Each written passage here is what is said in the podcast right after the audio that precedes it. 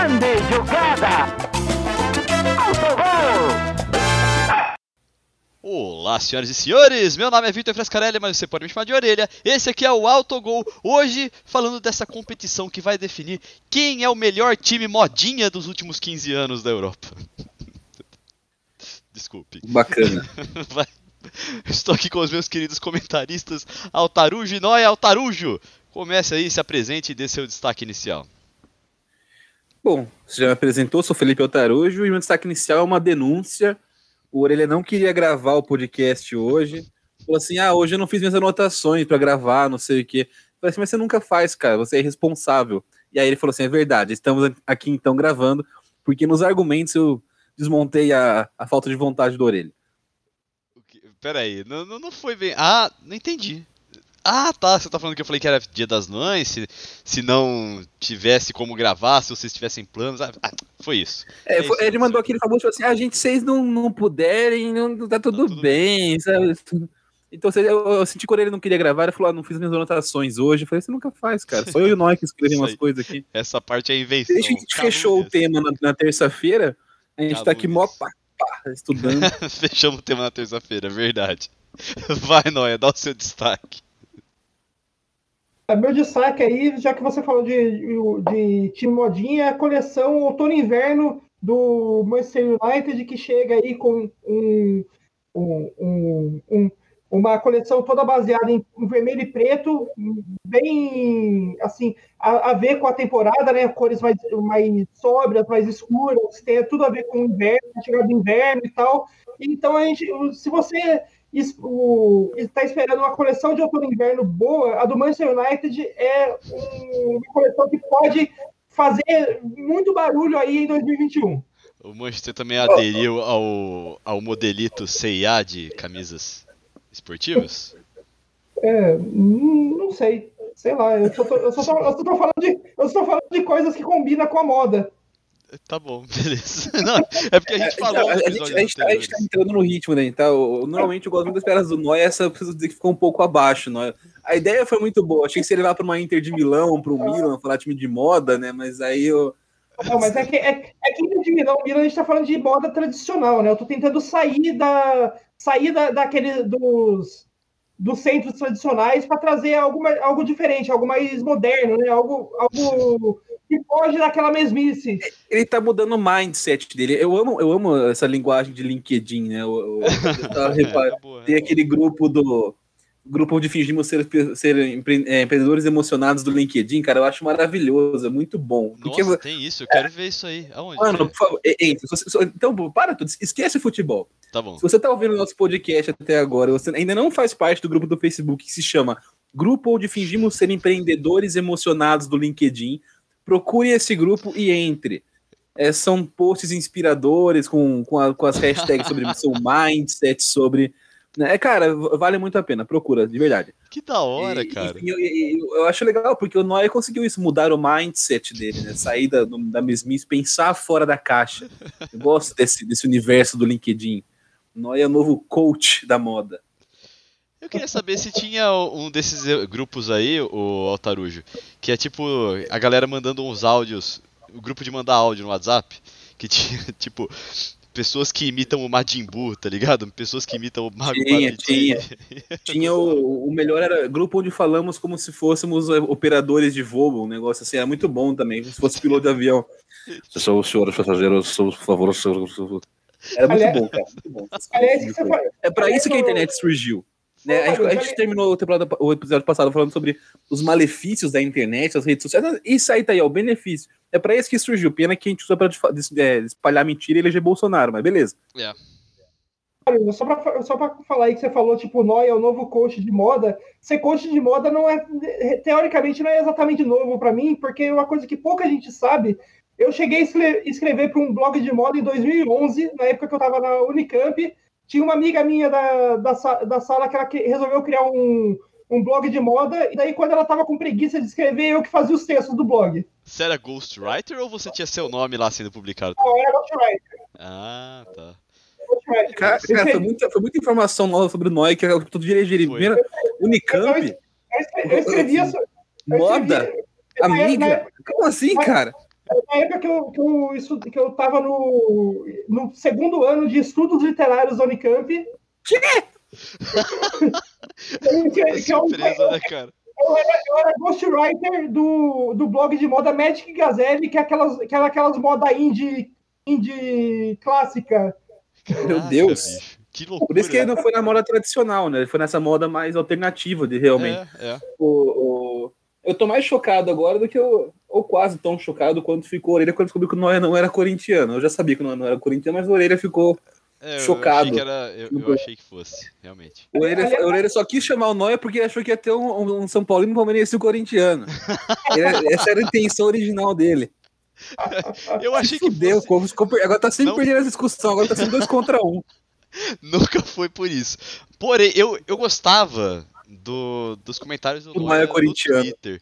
Aí eu falei assim, pô, mais o fato que ele é corintiano é ainda um plus ainda, né? Eu achei que fosse conveniente simplesmente. Mas enfim, é São Paulino. Agora ele se fudeu, tá sempre perdendo dois contra um nas discussões. então... É assim, é, nas, nas, discussões e assim, considerando que ele torce Palmeiras, já deve estar acostumado a perder de dois contra um, né? Eu não cara, entendi. As, as, piadas do Noia hoje tá, tá, muito enigmática, cara. Eu não tô conseguindo.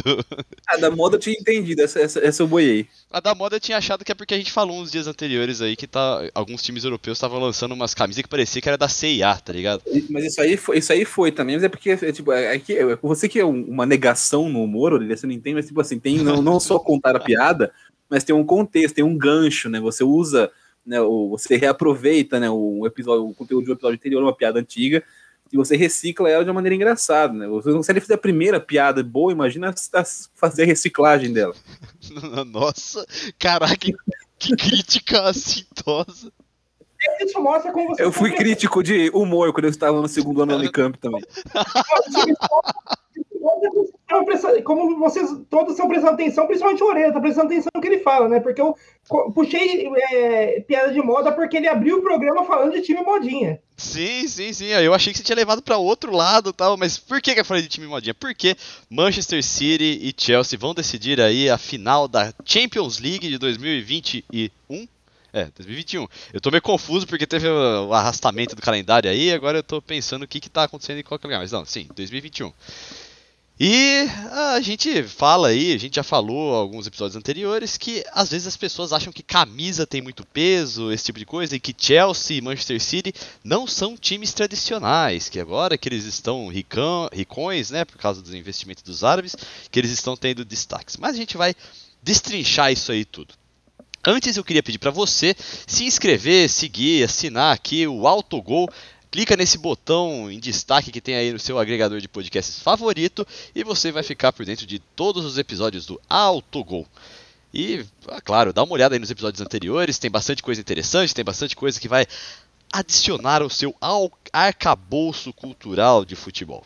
Beleza? Que, que é isso, velho? Beleza. que foi? É que vai adicionar ou não. Ou não, é. Ou você pode ter visto aqui esses primeiros cinco minutos da gente falando de moda e e grupos de WhatsApp, grupo de. Como é que é? Velhinhos confusos com a tecnologia. Esse, esse grupo é. é muito bom também. Eu, eu, tenho muita risada nesse lugar. Bom, vamos lá. Modinha, senhoras e senhores. Cara, primeiro que vai. Esse tipo de modinha, ele me toca um negócio que me dá um ranço muito grande. Tipo, essa, essa ideia, tipo, de, de querer rotular o, um, um time como modinha ou como, como não modinha é, para mim, essa galera que fala de modinha, fala tipo de coisa, a mesma galera que tem aquela expressão Nutella e raiz que felizmente parece estar sumindo do, do tá vocabulário sumindo, das verdade, tá sociais. Tá porque, olha, cara, eu, se tem um negócio, eu tenho bode dessa galera do Nutella e raiz, do não sei o que é modinha, não sei o que. E assim, a gente já, já chegou a falar em algum episódio aqui, muita gente aqui no Brasil discute, né? É, porque o Chelsea time pequeno, porque não sei o que.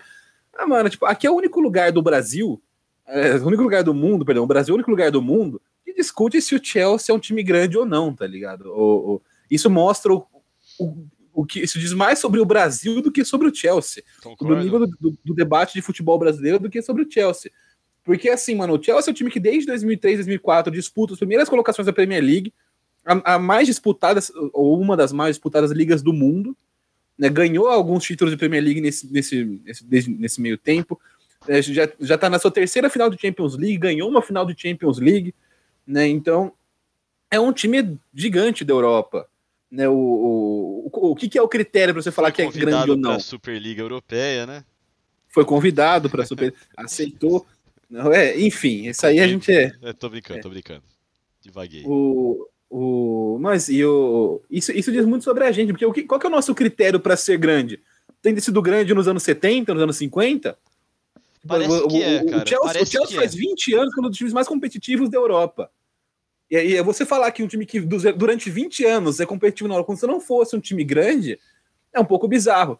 Mas isso, isso também é um reflexo nosso, porque a gente é muito saudosista e a gente lida com o nosso futebol local também dessa maneira. Então, é, o, assim, eu, não, eu tenho muito carinho de verdade pela história, pela, pela tradição, pela camisa do Botafogo, mas é um time que o, o, a gente entra o, o Brasileirão hoje há pelo menos 15, 20 anos, um time que não entra com pretensões algumas além de não ser rebaixado no Campeonato Brasileiro. E ninguém está falando que ah, o Botafogo é pequeno, o Botafogo é irrelevante, Botafogo... pelo contrário, é você valorizar a história de um clube que ela é importante para o nosso futebol, né? E que, mas que é, tá, não é um time mais competitivo, não está entre as grandes equipes do Brasil hoje. É a mesma ah, coisa que você querer que fazer o Big Six na Inglaterra e inclui o Nottingham Forest. Tipo, isso não existe. Porra, é um time muito importante para a história, muito bacana campeão de Champions, campeão de FA Cup, cara, mas não, não, não, não, não pega mais, tá ligado? E assim, o Nottingham Forest é mais recente sucesso que o Botafogo aqui no Brasil. Então, eu tava pensando sobre o ah, esse, eu, eu, uso Botafogo, só pra, só pra, não ficar injusto com o Botafogo, perdão pra, pro Botafogo não desligar puto o podcast. Não, não falo disso, isso do Botafogo especificamente, mas de, essa, essa, essa mentira que a gente conta, não, aqui no Brasil há 12 clubes grandes, qualquer um pode ser campeão brasileiro. Não pode, cara. Não, então, e, tipo assim, hoje o Atlético Paranaense, desses 12, o Atlético Paranaense é maior que pelo menos 3, 4 em, em competitividade. Sim.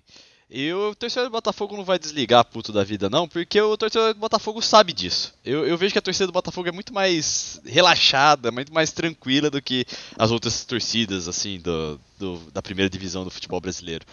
Então, existe uma certa ciência de que isso está acontecendo. Orelha, só, só falar, tipo, que esse negócio, essa nossa discussão que a gente tem aqui no Brasil de que clube que é grande, que clube é pequeno e tal, também tem muito de um certo regionalismo ali. Porque, tipo, é, a gente, é, apesar do Botafogo já há anos não tá, não tá fazendo, não ter pretensão de título, tá ali muitas vezes brigando contra rebaixamento e tal, mas ele ainda tem que ser vendido como um time grande ninguém se importa de vender o Guarani como time grande ainda. É verdade. E o Guarani né, ganhou, é ganhou um brasileiro.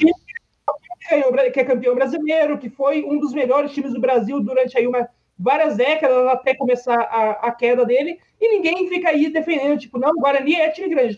Tipo, a torcida do Guarani provavelmente ainda faz isso. Mas na imprensa, você, você não vê ni, ninguém da grande imprensa defender, falando, tipo, não, a gente tem que lembrar do grande Guarani, que é o time grande, campeão brasileiro. Sim, Quem e, pensa e, nisso, né? É, exatamente, isso mostra que não é uma questão, esse, essa nossa mania de rotular e de ser saudosista, não é uma questão só de títulos, ou só de apego ao passado, ou só de. Pelo contrário, porque é o que, é o, que o Noé falou, tipo, o, o que diferencia né? O, o, não sei nem se é o Guarani, vamos, vamos pegar o Bahia, que não, é um time sabe, que não está não tá afundado igual o Guarani está afundado. Não, é, o, o, Bahia exemplo, que, o, tá o, Guarani, o Guarani ficou muito tempo fora. O Guarani chegou à terceira divisão, nem jogou o Brasileirão uma época, mas tipo assim, recentemente. E não, não, não disputou algumas temporadas da primeira divisão do, do Campeonato Paulista, por exemplo, né? ficou um tempo na A2. É, mas o, Bahia é um time que está sempre lá. Tipo, oscila, às vezes, às vezes cai para B, mas tipo, Botafogo também. Por que, que não, não existe essa, essa defesa? O Bahia também tem importância histórica, o Bahia também teve grandes esquadrões, também foi campeão brasileiro no passado, também hoje não integra o grupo das, das equipes mais poderosas do futebol brasileiro, mais competitivas, e não tem esse tipo de, de, de defesa, né, dessa tese, não, são 12 grandes. A gente sabe que não são 12 grandes hoje. Sim. Né? Sabe uma coisa que eu, eu tava pensando aqui enquanto vocês estavam falando, que hoje o símbolo assim que a gente fala de um time que era grande que e hoje não é mais grande, é quando a gente vai falar assim, ah, esse time vai virar uma portuguesa. Vocês já escutaram isso em algum lugar, com certeza. Né, que o time começa a derrapar bastante, começa a decair e fala assim, ah, vai virar uma portuguesa, tá correndo o risco de virar uma portuguesa. É, é, é que a, acho que a portuguesa não, também é, é, nunca entrou nesse grupo de elite dos 12 que a gente fala, né? Mesmo, mesmo no, quando ela era importante, né? Mas é, acho que é, acho que é um, um é, é, esse raciocínio de tipo, o time pode sumir, né? Acho que, é, o que a portuguesa ela não só deixou de ser competitiva, ela sumiu, né? Uhum. A portuguesa, por conta de tudo que aconteceu dentro do clube, ela, ela, ela, ela, ela, tipo, ela desapareceu. Hoje ela vai jogar dessa, esse ano o Brasileirão, porque ganhou com a Paulista no passado, mas era um time que não, jog, não jogou os últimos dois Brasileirões, por exemplo, nenhuma divisão. Na A, na B, na C nem na D. É um time que está empacado na, na segunda divisão do Brasil do, do Paulistão já há pelo menos uns seis anos. A portuguesa ela subiu em 2013 da última vez, foi campeã ah, da Série chegou 2. A ser, chegou a ser da primeira divisão brasileira, só que aí teve aquela história lá com o Fluminense, né, tal. Sim. É, em 2013, quando a portuguesa subiu, é, é, elas foram que a portuguesa caiu no Brasileirão, a portuguesa subiu da A2 para A1. A portuguesa estava na A2 quando ela jogou a primeira divisão do Campeonato Brasileiro. Ela foi campeã da A2, eu lembro que foi contra o Rio Claro a final, foi portuguesa e Rio Claro. E aí a portuguesa subiu, né, junto com o Rio Claro, para a primeira divisão. Aí não lembro se ela caiu um, ou dois, dois, anos depois. E nunca mais voltou. Pelo contrário, ano passado, por muito pouco, não caiu para três. E, e assim, não sei se todo mundo que ouve a gente, não sei dos lugares que as pessoas ouvem a gente, sabem, mas assim, o futebol paulista, na, na, nessas divisões de baixo, cara, é um buraco sem fundo. Se tu cair para três, para voltar, cara, é osso, é barra. O Rio Claro, por exemplo, eu já, já, já comentei aqui, né? quando eu comecei, estava na quinta divisão, quando eu comecei a acompanhar o Rio Claro. Aí chegou na primeira, em, tipo, foi subindo todas as divisões, pá, pá, pá, chegou na primeira, primeira vez em 2007. De lá para cá, são já 14 anos, oscilou só entre a 1 e a 2. Porque se cair uma hora para 3, não volta, cara, não volta. Os times que batem na 3 depois de muito tempo em A1, A2, hora que cai, é, uma, é muito difícil voltar. O Noroeste aconteceu isso, uhum. o 15 de Jaú aconteceu isso. Né? O Marília tá nesse, nesse limbo também, que às vezes volta para dois, depois ele cai de novo. O Rio Branco aconteceu isso. O Barbarense, então, São José aconteceu isso. Né? O, a, hora que você vai para três, cara, é um limbo. A portuguesa teve isso aqui de, não, de ficar muito tempo fora até das duas primeiras divisões do Campeonato Paulista. Você é louco.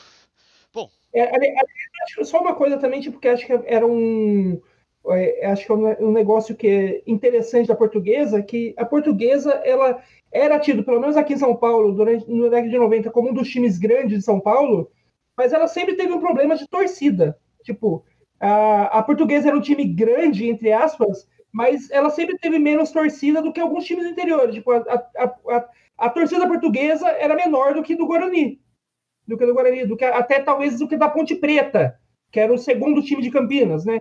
Então, tipo, apesar dela ser considerada grande, ela não, não tinha, tipo, uma enorme torcida. E, a, a, e daí, naquele momento que ele começou a cair, sem, sem, se você já não tem uma, uma, grande, uma grande base de torcedores para te ajudar a te manter, você você cai de vez mesmo, né? Agora eu vou ter que eu vou ter que dar uma defesa aqui para a portuguesa porque a minha namorada é torcedora da portuguesa, o pai dela é torcedor da portuguesa, e eu preciso falar aqui que a portuguesa, sim, tem uma torcida forte, apaixonada. Então. Ah, mas é pequena. ela não tem, mas é uma pequena, é uma torcida pequena. É pequena.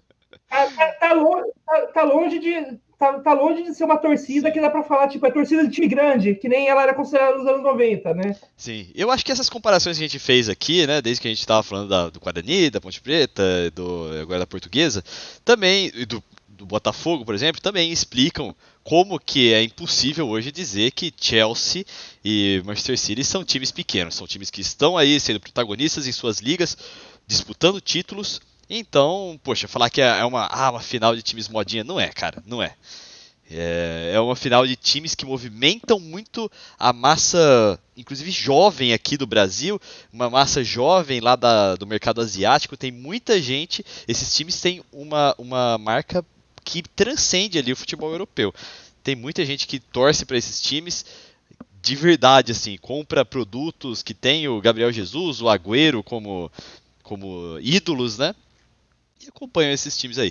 Aliás, a gente falou agora de, algumas, de alguns personagens, eu citei aqui o Agüero e o Gabriel Jesus, são dois personagens pro lado do City.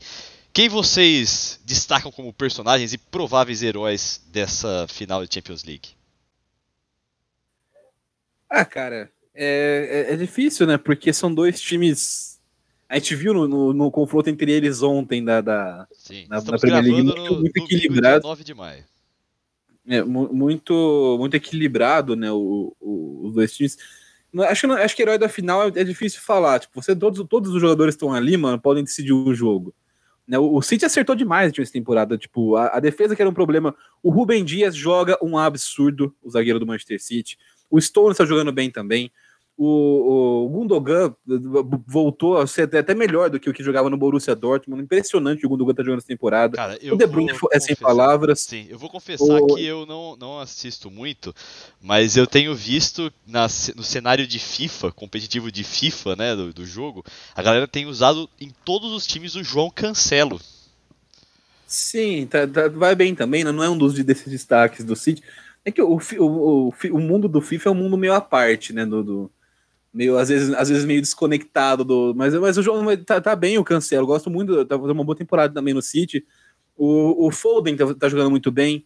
Então é, é um time que. O, o, o Fernandinho, o Fernandinho é um monstro, cara. O Fernandinho é um monstro.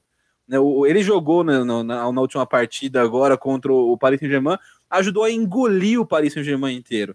Impressionante o que joga o Fernandinho. Aliás, a gente vai ter na, na final um confronto entre o Fernandinho e o Thiago Silva, dois monstraços brasileiros que aqui são considerados pereba, porque a única base de análise que usa para fazer aqui no Brasil é a Copa do Mundo. Né? E, é, mas assim, são dois.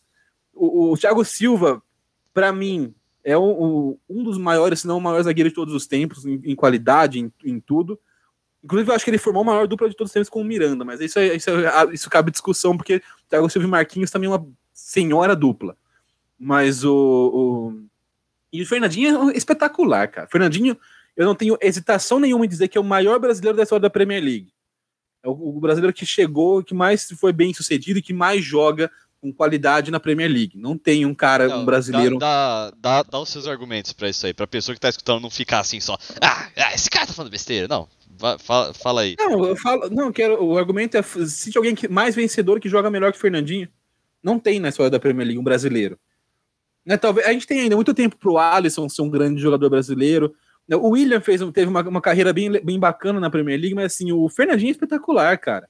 O, tipo assim, ele, ele, é- foi, ele foi é, a estrutura dessa revolução do City, né, ele faz parte disso, uma parte fundamental, que é a parte do meio do campo. Dessa espinha dorsal que mudou o patamar do Manchester a gente falou sobre né, o time que nem sempre pode ter sido grande, competitivo, mas passou a ser. E essa espinha dorsal do City que passou a ser competitivo era o Company na zaga, o Fernandinho no meio e o Agüero no ataque. Esses três mudaram o patamar do City juntos. Né? E hoje é o fim do ciclo. O Company se aposentou temporada passada, o Fernandinho vai deixar o City essa temporada, o Agüero também vai deixar, então já é o fim desse ciclo. Mas assim, é, são os caras que quando chegaram mudaram o patamar do City. Olha, seria uma história bastante interessante ver esses caras se despedindo, porque o Agüero, o Fernandinho, eles são ídolos do Manchester City, não são simplesmente jogadores que estão de passagem por lá. O Agüero tá há muitos anos, é um ídolo, a- a- apesar de ele tá respondendo a muitas críticas agora, porque no jogo entre Chelsea e City que teve no dia 8 de maio, é, o jogo acabou 2 a 1 para o Chelsea, só que quando estava 1 a 0 para o Manchester City, o City teve um pênalti que o Agüero quis bater de cavadinha e aí ficou muito fácil para o goleiro Mendy do Chelsea. E aí ele tá, tá respondendo críticas aí, mas isso não apaga aí a idolatria que os torcedores do City têm por ele. E a- ele ainda tem ainda uma final de Champions para jogar aí, né, que ele pode fazer um gol muito mais importante do que aquele. Sim, o, o que eu ia é, até comentar, né? Eu dei, dei vários destaques do City. Né, eu falei, eu falei do, do, do Fernandinho, eu falei do Rubem Dias e do, e do Stones, falei né, do, do Gundogan, do De Bruyne, que dispensa a palavra, do Foden. Mas no Chelsea é algo é diferente, porque assim, era um, é um time que se reforçou muito, muito para essa temporada. Eles, né, no- o mercado deles foi tipo assim: caras trouxeram o Thiago Silva, trouxeram o Timo Werner, trouxeram o Kai Havertz, trouxeram o, Ziyech, né? Um time que se preparou para ser competitivo e não foi no começo da temporada. né? Foi meio decepcionante a, a- o, o Chelsea do Frank Lampard. E, e- e, assim, não, não é nem questão do trabalho dele ter sido ruim, eu acho que o Lampard a- a- chegou no limite dele. assim, o que ele poderia extrair do time, ele extraiu. talvez um campeonato um pouco menos competitivo, com, com o City mal das pernas, como estava, por exemplo, como está, né, o Liverpool, etc. Poderia sobrar um títulozinho, alguma coisa assim. Mas o, o, o Tuchel mudou, né? O, o, não, acho que não, não foi nem só a forma de jogar, mas mudou, tipo, o espírito do time do Chelsea. É um time que passou a ser muito mais competitivo nos jogos grandes, que era o que, que, era o, que o time do, do Lampard não era. Né? Nesses jogos importantes, nos jogos grandes do, do Chelsea, nos jogos contra o Big Six na Premier League, nos jogos da Champions, não, não, não, não tinha esse brilho. E o Tuchel conseguiu fazer esses caras renderem. Então, tipo assim, para mim, o jogo coletivo, embora o jogo do City seja também essencialmente jogo coletivo, né? O Pep Guardiola vive sobre, vive, né, sobre o jogo coletivo, mas o o, o, o, do, do, do, do City você consegue destacar alguns caras bastante individualmente. No Chelsea, não. Pô, o Mason Mount tá jogando demais. O Werner, tá, fez o gol, o gol na, na, decisão, mas assim, ele não, não, não chegou, não tá sendo o, matador que esperavam que fosse, mas também tá, acho que é um problema de expectativa aqui. Esperava que o Werner fosse matador. As características dele também poder ter, pode ter se enganado um pouco ali. O Havertz ainda também oscila bastante, mas é um time que tá, tá, tá redondinho, sabe? e, e tá competitivo, e tá jogando. Né? O, e, e, chegou na final da Champions League não é à toa. Então é um time que, para mim, tem todas as condições de, de, de, conseguir o título. Embora eu considere o City favorito. Aliás, não, é, é.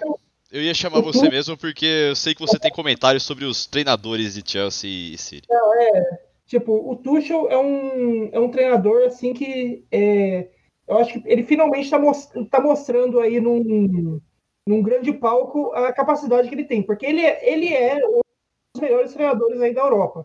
Ele é tipo, ele, ele é, ele foi nos últimos anos um dos melhores treinadores que o Borussia Dortmund é, tipo revelou aí para a grande Europa, né? É, ele não, o Dortmund não foi o primeiro time dele, mas foi o time que aí revelou ele, que levou ele para o PSG e depois ele veio para o Chelsea, né? E no Dortmund, o Tuchel é o único cara que, ganha, que conseguiu ganhar um título com o Dortmund depois da saída do Klopp. E muita gente diz que o, o, o, melhor futebol que o Dortmund jogou nessa década foi o Tuchel. Foi o Tuchel que acertou a que acertou a, o posicionamento do Aubameyang, que inventou o Aubameyang não como ponta, mas como um atacante que depois que fez com que o Aubameyang se tornasse uma, um dos uma das grandes estrelas do futebol europeu, né? Ele teve, ele teve um certo azar de, na época, é o azar de todo mundo que passa pelo Dortmund, né? Que tem, tem que competir na liga com o Bayern de Munique com dinheiro infinito, né? Acho que é o, é o grande azar que todo mundo, que Sim. todo técnico da Alemanha tem, né? Guardiola, não é? Então, o Guardiola, assim, do Guardiola esse ano não tem muito o que falar. O Guardiola é o Guardiola. O time do Guardiola vai, vai, pro, vai pra final, vai estar tá disputando final em qualquer ano. Né? O Guardiola aí, com dinheiro, que é, que é a mistura que a gente vê ali no Manchester City, a gente vai ter o mesmo resultado que o Guardiola com dinheiro no Barcelona e o Guardiola com dinheiro do Bayern. É, disputando título em qualquer, em qualquer campeonato. Inclusive, né? o City ele já tem praticamente garantido aí é o título da Premier League, né? Ele só precisa tirar, acho que mais dois pontos aí e o United já não vai ter mais possibilidades de encontrar o City, de alcançar o City na primeira colocação. Então, é, tem aquela coisa assim, tipo, o City já tem um título na, na, na, na, temporada, né? Talvez o impacto de perder a Dois. Champions League. Dois? Tem, tem, tem a Liga da a Copa da Liga também, a EFL. Então, pô, tá sendo uma, uma temporada mágica, mas é claro que o torcedor do City e os jogadores do City querem aí a Champions League. Mas claro. aí o Chelsea, por outro lado, vai sair de mãos abanando.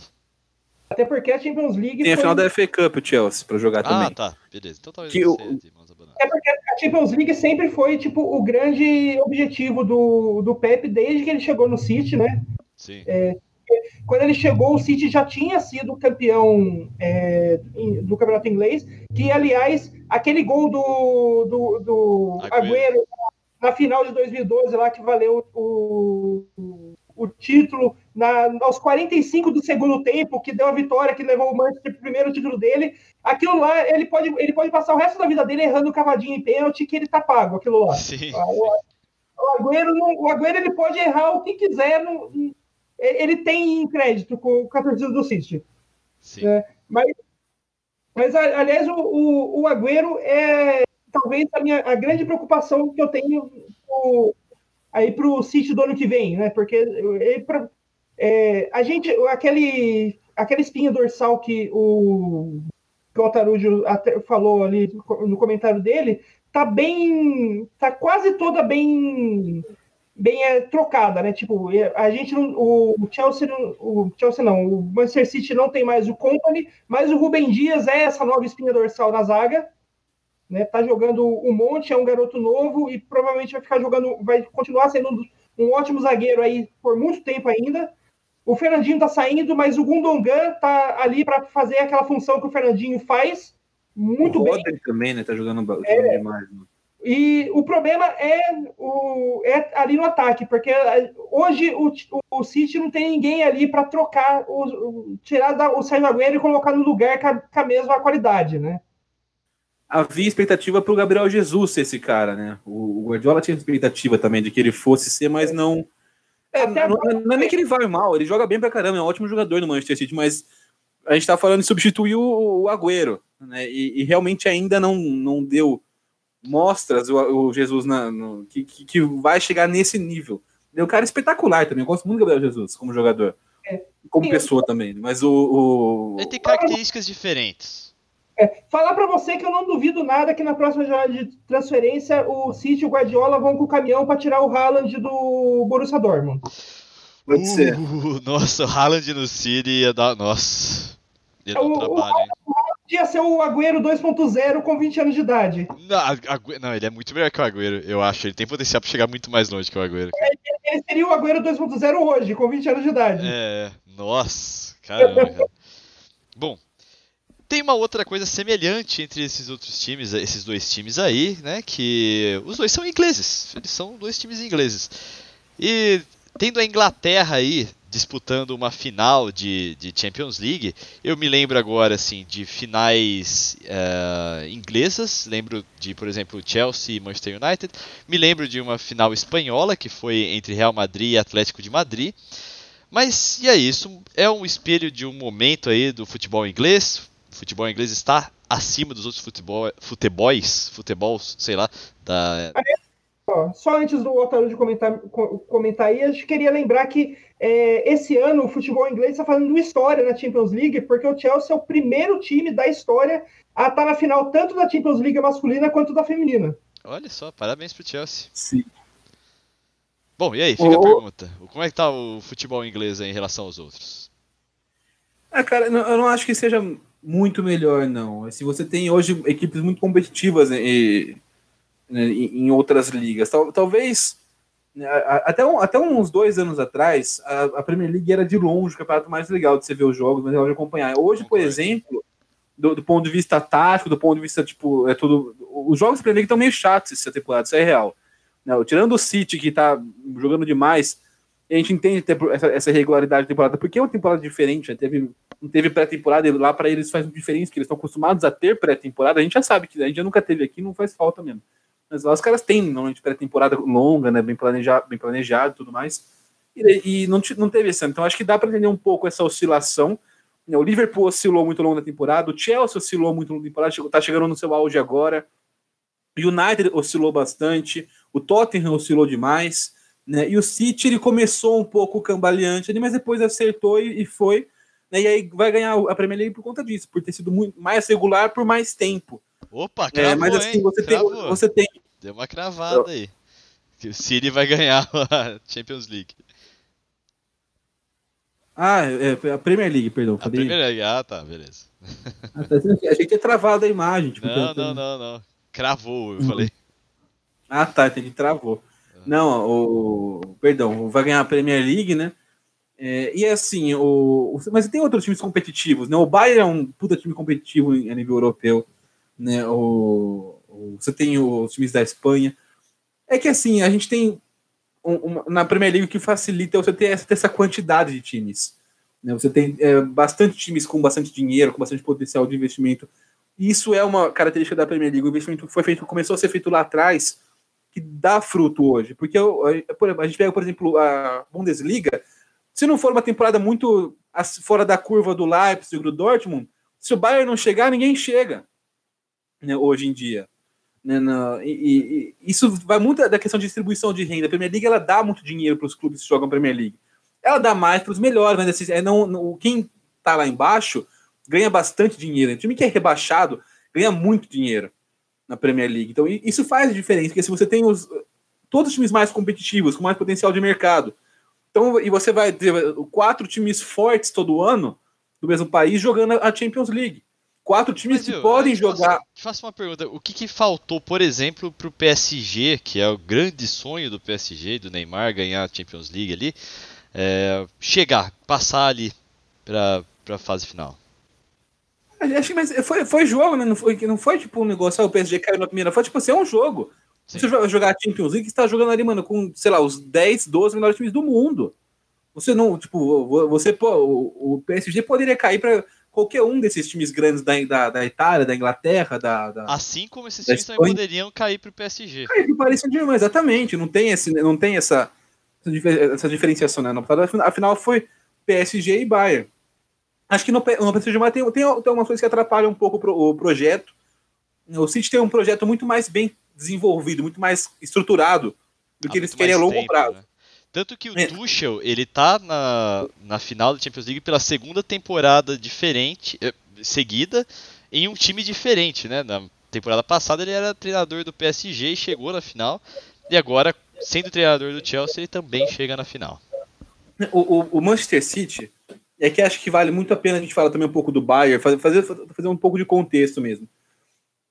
O, o, começando lá em 2009, o Guardiola ele, ele aparece no, no, no Barcelona e acho que na segunda ou terceira temporada dele ele ganha tudo, tudo. O, o, na, naquela temporada que ele ganhou do Santos no, no Mundial, final foi 4 a 0 o Barça ganhou tudo.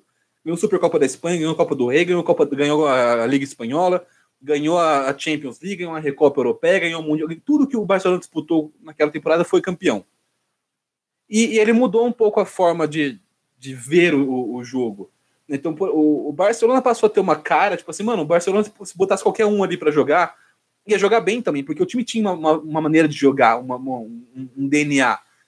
E isso mudou um pouco a visão de alguns times. Né? O próprio Bayern de Munique, se você, não sei se vocês já leram, e aí falo com vocês também com nossos ouvintes, os livros do Guardiola, que não são do Guardiola, são do Martí Perano, um jornalista catalão, que ele acompanha a chegada do Guardiola no Bayern de Munique, primeira temporada, e depois ele faz uma continuação, uma sequência com a chegada do, do Guardiola no Manchester City. Né? Mas assim, ele, e ele, ele, mostra essa questão de bastidores do, do da chegada do Guardiola, né? E, e, qual que era o projeto do Bayern de Munique quando traz o, quando traz o Pep Guardiola naquela temporada.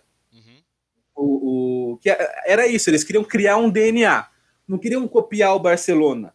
Queriam que tipo pegasse o Guardiola pegasse o Bayern, os jogadores que eles tinham, e montasse tipo uma maneira de jogar, tipo um, um, jeito de jogar que fosse sólido e permanente, mesmo que o Guardiola saísse depois, como saiu depois de três temporadas, o Bayern continuasse competitivo.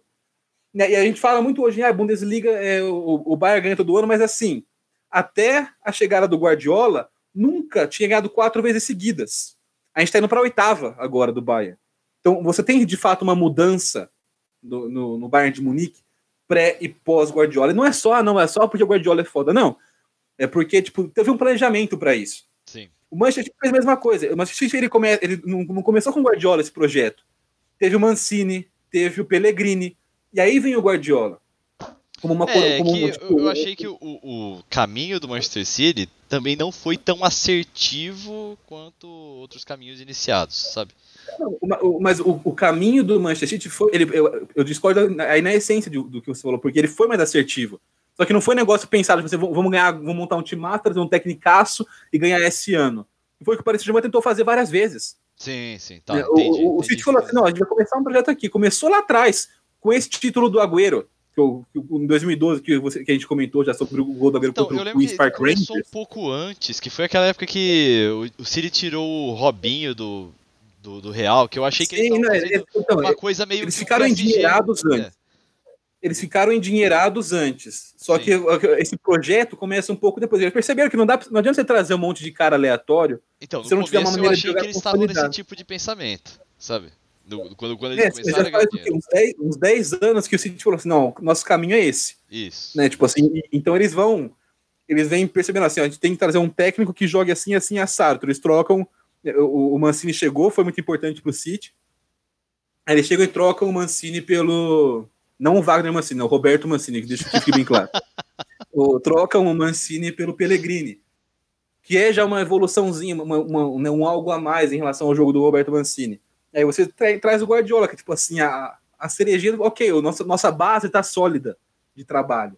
Agora vai trazer um cara para chegar aqui e, tipo, terminar de subir o time de patamar. E mesmo assim e não foi na mesma faz. temporada. Não foi na mesma temporada. Teve um trabalho aí de anos o Guardiola. Exatamente. Na primeira ele não é nem campeão. Acho que foi a pior, foi, foi a pior temporada do Guardiola na carreira dele. Ele ficou em terceiro lugar na Premier League. O, a, pior, é, a pior temporada da carreira do cara, ele ficou em terceiro na Premier League no primeiro ano dele. Mas beleza. O, tá aí a, a vergonha, a humilhação na carreira do Guardiola. Essa mancha. O, o, ponto mais baixo, é mancha no seu currículo. Ser terceiro colocado vergonhoso na Premier League. E ele muda o patamar. O, o Bayern fez isso, o City fez isso, o Atlético de Madrid fez isso, o Tottenham fez isso e enfiou no cu depois trazendo o Mourinho. Né? O, os times foram fazendo isso ao longo dos anos. E aí o, o, o PSG não. No PSG ele aposta, ele, ele, tinha apostado muito até então e ah, vamos trazer um. montar um time com um monte de estrela. Então vou trazer uns caras aí e um técnico que esteja em alta, ou, sabe, alguém para comandar. E, tipo, isso dá certo a curto prazo, isso, isso pode eles chegaram na final, poderiam ter ganhado ano passado. Não, o PSG, na real, quis, quis, quis, ser, quis bater o Real Madrid e ser o novo Galácticos da, da Europa, né? Sim, só que é, o, o próprio Galácticos é uma farsa, porque eles não, não ganhavam nada. Né? Essa era, é essa era Galácticos. Brasil de 2006, né? Que todo mundo fala, essa seleção metia medo em todo mundo e não ganhou nada também. É, é, essa, essa, então, esse, esse auge dos Galácticos do Real Madrid, os caras trouxeram todas as estrelas do planeta para jogar lá, não deu certo. Tá não, não, não, foi, não reverteu em títulos, né? Acho que ganhou umas duas ligas espanholas. Reverteu em marketing. Assim, tipo, o Real Madrid tem muito a, imagem que tem até hoje por causa dessa época aí dos Galácticos. Não, eu, assim, o Real Madrid tem um negócio, e eu ouvi isso já de, de, de, pessoas que trabalharam no Real Madrid, que é assim, eles têm que ter em todas as posições um dos três melhores do mundo. Então, eles trabalham pensando nisso. Assim, a gente tem que ter, na zaga tem que ter um dos três melhores zagueiros do mundo, pelo menos aqui na zaga. Na, na lateral, direita é a mesma coisa, esquerda é a mesma coisa, meio campo tem que ter um dos três. E assim, eles conseguiram montar. Eles, hoje o time deles é mais ou menos assim. Ah, eu não acho Nessa... não. Pô, eu acho que não é não, eu discordo, hein, eu, não, hoje agora, não é assim, mas tem não, sido. Agora, agora porque, porque a safra tá rodando. Sim. Mas você, tipo, você pegar, tipo, dois, três anos atrás, quando você estiver um pouco mais jovem, o Sérgio Ramos é, para mim, o maior de todos os tempos. Você nem fala da, da, da atualidade. O cara é um dos melhores de todos os tempos, assim, fácil. E aí você tem o, é, era o Carvajal. Era um dos três melhores atrás do mundo. Tipo, você não tem, você não conseguiria falar, tipo, quatro, cinco caras de, de cabeça, ah, muito melhor que o Carvajal. Não tem. Sim. O Marcelo era um dos três melhores do mundo. Kroos e Modric, um dos três melhores do mundo no meio do campo. Benzema, Cristiano Ronaldo. Assim, os, os, a marca deles é Sim, é baseada nisso. Isso aí eu concordo. O de hoje já não concordo mais. Mas, é, mas hoje os caras estão lá ainda. É que eles estão em fim de, em fim, é o fim de ciclo. Mas o, se você né, pensar nesse que hoje o, o Tony Kroos, o Modric ainda são muito bons, Não, mas ainda estão nesse, nesse final.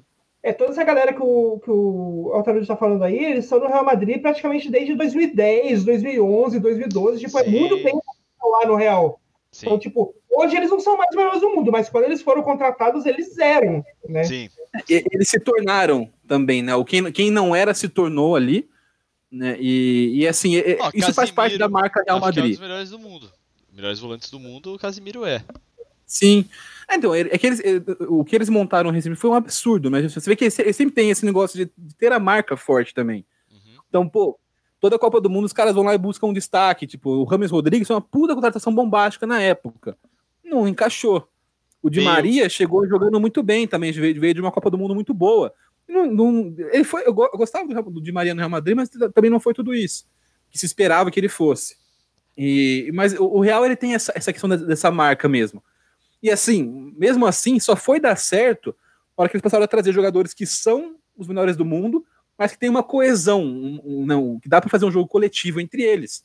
Antes você pegava o time, tinha Roberto Carlos, tinha o, o Beckham, tinha o Zidane, Ronaldo, Figo. trouxeram o Owen, trouxeram. Né? Eram, tipo, em nível de jogador, de contratação, né, de, de caralho, tipo, só, são os melhores caras do mundo. Mas não, não funfa no, no coletivo. Né, como que o time com Owen e Ronaldo, tipo, poderia dar, sabe, e com o Zidane e, e, e o. Esqueci agora quem que eu falei que tava no é meio um também. Time eu, de. Master Liga, tá ligado? Né? time de Master o mundo não é videogame, tá? você só bota tipo os caras com, com overall alto lá e vai, vai resolver. Não, é, não, não funciona assim. E o Paris Saint-Germain está começando a entender um pouco isso agora. A aposta no Tuchel e a aposta no Pochettino dá uma, uma, uma, uma mudada, dá, tem uma pequena mudança de, de personalidade, no, no de, de, foco neles.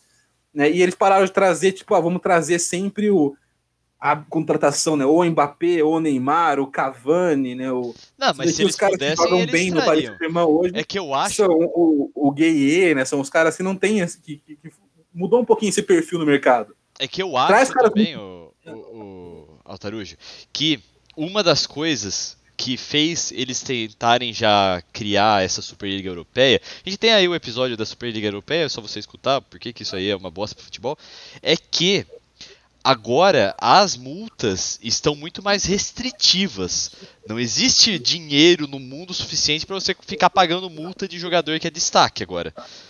E aí o Real Madrid tentou fazer um negócio que não cabe no mundo também, que é a Superliga Europeia, para conseguir continuar fazendo isso aí, para conseguir ficar despejando esses trens de dinheiro aí para contratar os destaques mundiais. É, o, então, e, mas acho que isso, isso deixa bem claro, tipo assim, o porquê que. Você pergunta, só, só para concluir a pergunta, né? Que foi uhum. porque o PSG não consiga, o que falta. Ah, verdade. Talvez o que faltar, o que, o, que, é, o que faltasse fosse isso, né? Fosse um pouco de planejamento a longo prazo, coisa que o City tem.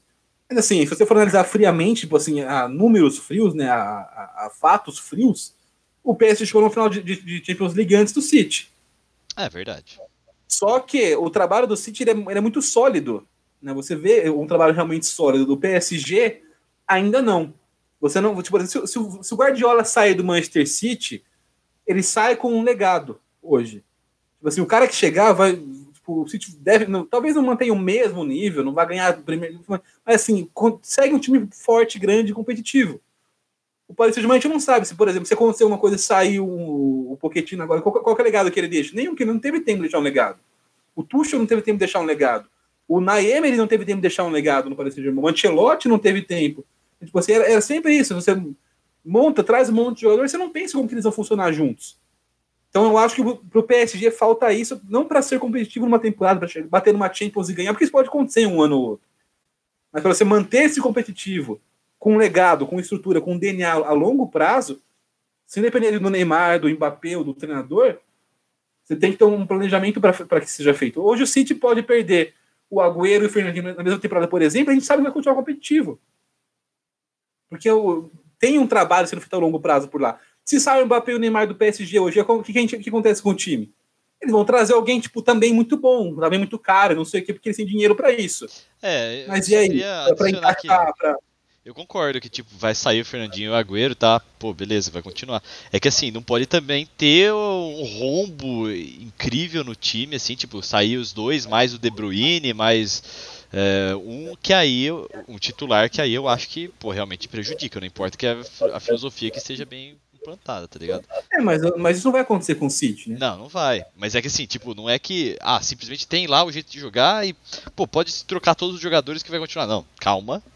Porém, Esses jogadores é, fazem parte do que, do que tá lá, né? Não, é exatamente trocar todos os jogadores. Se você, vem, se você vender os sete jogadores que, do time titular, qualquer time vai cair. Sim, é, é, é isso que eu tô falando. É. O, o, que, o, que, acontece quando, quando, o time tem universal é se você vender um ou dois jogadores que são muito importantes, você consegue trazer peças e não perder qualidade. Sim, né? eu lembro.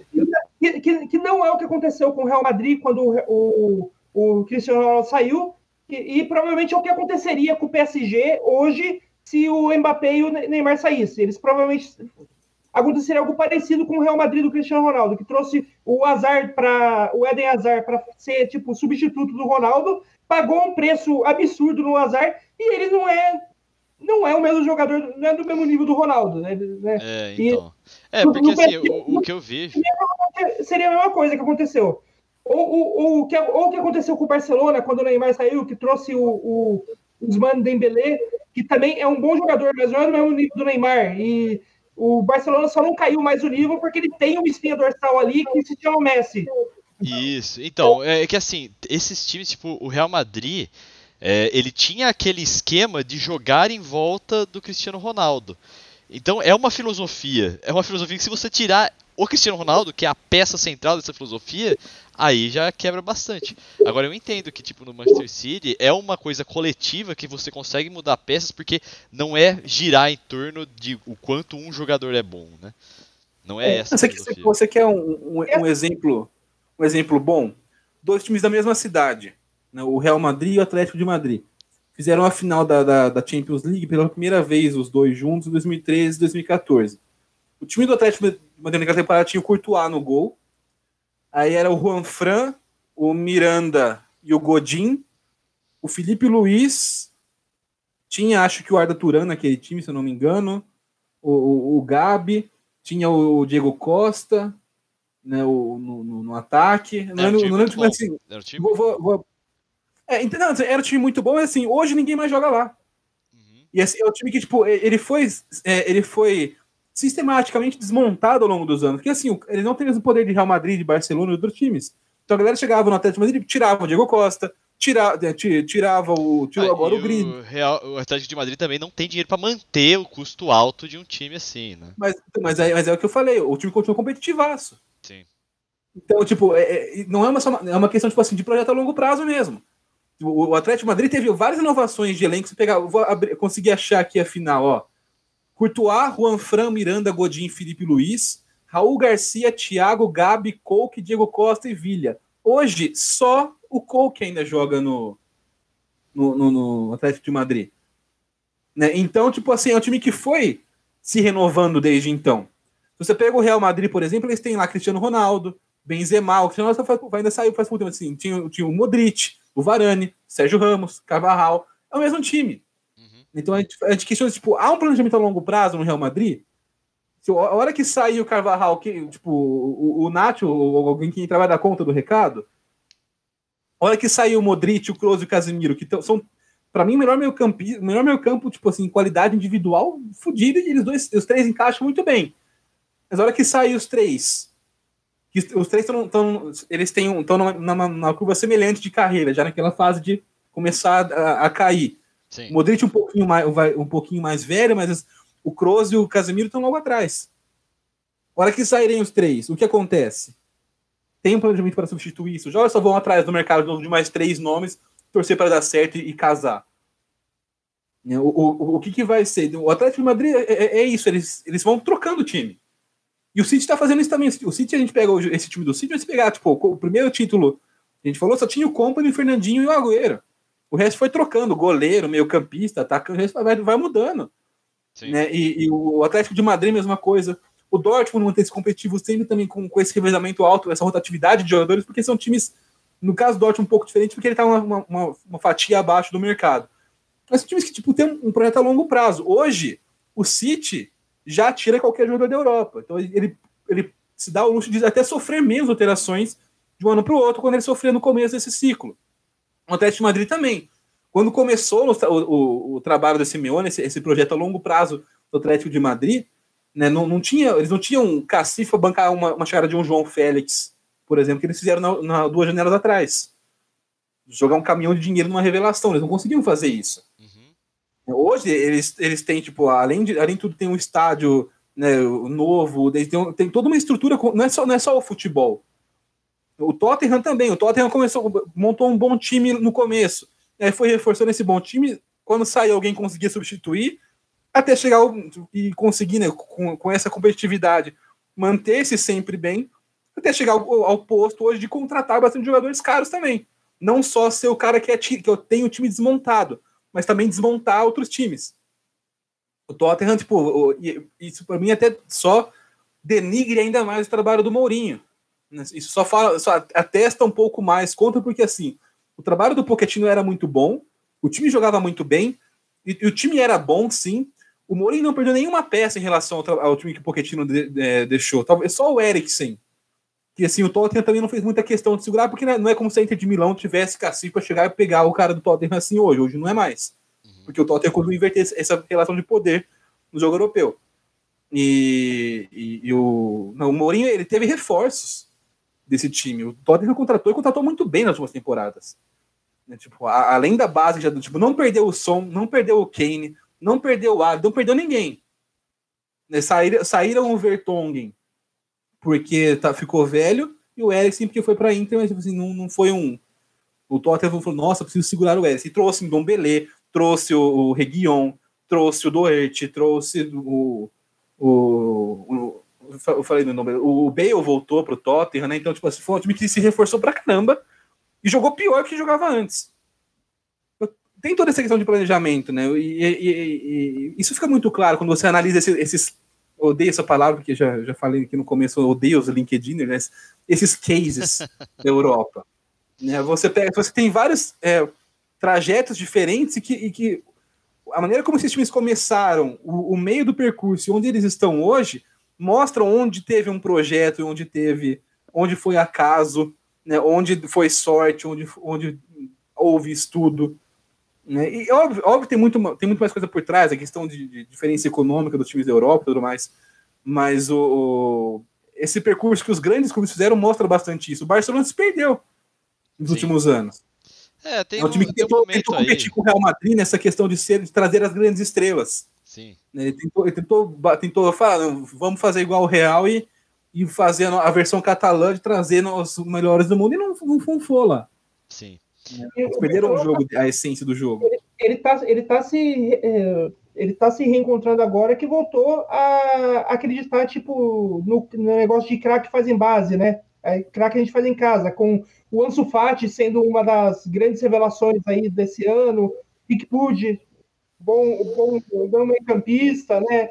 É, mas tipo, tem que se provar mais agora o Barcelona de novo aí. Teve um baque muito é, grande para mim, o Barcelona está numa fase de recomeço. Sim. Tá assim, eles, eles, chegaram num patamar. Aquele o Guardiola 8, saiu, deixou, aquele deixou, 8 deixou tudo 2, certinho ali. Assim, quem chegasse ali naquele time, o time jogado daquela maneira estava certo. A hora que começou a fugir daquilo, perdeu. Tanto que assim, hoje é um time que tem um longo percurso. É que é mais fácil você percorrer esse percurso se tem a grana que o Barcelona tem. É. Mas é, mas tem um longo percurso para vo voltar a, ser, a, ter a dominância que eles tiveram. Né, no, é, e, Sim, o Barcelona já tem uma peça-chave dessa reconstrução aí, que é o Frank de Jong. Tipo, Frank de Jong é hoje um dos melhores meio-campistas da Europa. De, Verdade, de vale é. Veio do Ajax, né? Um, dos cinco melhores meio-campistas da Europa. O cara tem o quê? Acho que 21, 22 anos ainda. É muito novo. E ele tem a, ele já, e ele já tem, tipo, uh, já se provou que, que ele consegue levar um time nas costas, como ele levou o Ajax até a semifinal da, da Champions, né, quando ele estava no Ajax aí ano passado. Ele não chegou na final por detalhes, né? Sim, então, tipo, o Tottenham. É, a, a, única coisa que o, que, o, que o Barcelona precisa fazer é, é, é, aos poucos dar a chave do time do Frank de Jong e, e montando ele e montando o time ao redor dele, porque ele é aquela peça no meio campo que é tipo o Pogba, se você, é, se você deixar fazer com que ele jogue o futebol, deixar ele tomar conta do time, ele faz tudo o que você precisa no meio campo. Ele, ele defende, ele arma, ele faz a ligação ali entre a defesa e o ataque. O, é, o, é o cara que carrega o time, é um cara que pode carregar o time nas costas depois que o Messi se aposentar. Rapaz, e... afirmações fortes, hein? É, o, o... só para né, concluir o meu percurso de raciocínio até então, para mim eu falo, não existe esse negócio de camisa, porque a camisa não ganha jogo, tá ligado? Não é, não é, a camisa, mano, tu pode fazer o que. Tipo, você, a camisa de tal time vai se entrar sozinha, ou se botar a camisa da Juventus, não ganha. Porque o time da Juventus é um massa, talvez vai ter mais caro que o PSG, né, se você for analisar o, todo o, time, o elenco da Juventus, e não ganha também. Então não, não é, é que a gente, a gente se apega numas, numas, sei lá, numas falácias, né, numa, numas mentiras que, que vão, a gente vai reproduzindo até meio que virar verdade. Mas não, isso, não, isso não garante. O que garante é trabalho sério, é profissionalismo, é planejamento. Né? E óbvio que se você. A gente está falando desses grandes times da Europa, o dinheiro conta muito. Mas a gente, a gente deu alguns exemplos né, de, de, de times que Óbvio que não, não tem meritocracia no meio, tem muito dinheiro e investidor e tudo mais. Até porque meritocracia é uma mentira. Mas o, a, a, algum tempo atrás, o Tottenham não estava, por exemplo, nesse grupo de times mais poderosos economicamente. Mas há Atlético de Madrid, tempo atrás não estava. O Atlético de Madrid tipo, não, não, não competia de igual para igual no mercado com o Real e Barça. Hoje é pau a pau. O Barça tem mais recursos, ainda tipo assim, é muito mais pau a pau. Né, a, a, a capacidade de contratação e investimento do Atlético de Madrid. Até por isso eu acho que eles já poderiam mudar um pouquinho o estilo de jogo, né? Acho que esse jogo extremamente defensivo fazia sentido quando você era um patinho feio entre os grandes. Né, hoje o Atlético Madrid tem um elenco tão bom quanto qualquer time top da Europa. Então acho que já precisaria estar um passo à frente na questão tática, de propor um pouco mais o jogo, porque não tem dado certo mais essa estratégia. Eles têm jogadores muito bons que podem decidir o jogo e ir para cima. Né, e apostar sempre nesse eterno contra-ataque fazia sentido quando você era um time ainda entre aspas, azarão na Champions. Hoje talvez não, não faça mais sentido e por isso tem sofrido um pouco mais nas, nas últimas edições da, da, da Champions League. Enfim, tudo isso para dizer que esse negócio de camisa para mim é uma puta balela. Esse, esse, negócio de Copa do Mundo, que a gente fala, não, porque a Bélgica não tem camisa.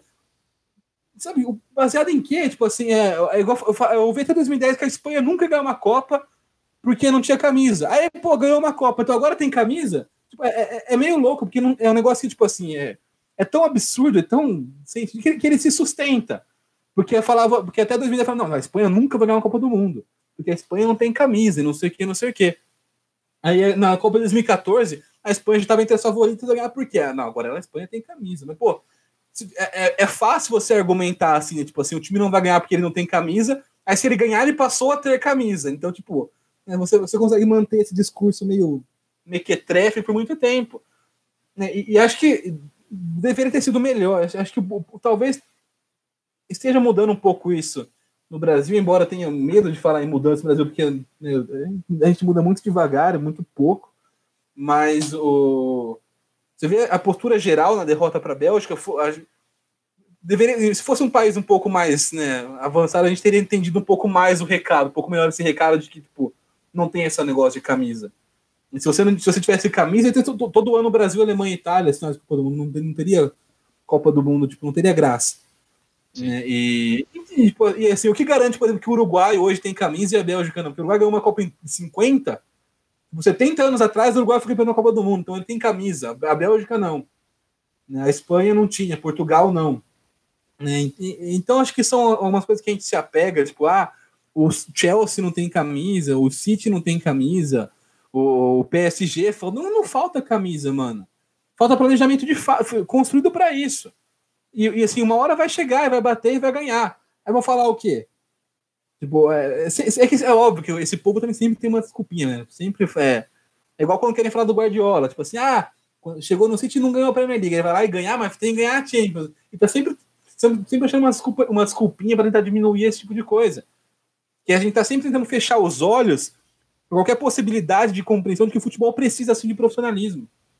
Então, é, isso, isso, Freud explica isso. Não é, não é que o brasileiro é burro, o brasileiro é mentiroso, não. A gente só não quer aceitar a realidade, você precisa ser profissional. Precisa tratar com seriedade o futebol, com planejamento, com desenvolvimento, para colher algum fruto. Aqui pode não precisar tanto, porque aqui todo mundo vive nessa várzea. Então, um time que traz o Jorge Jesus no meio da temporada consegue ganhar tudo.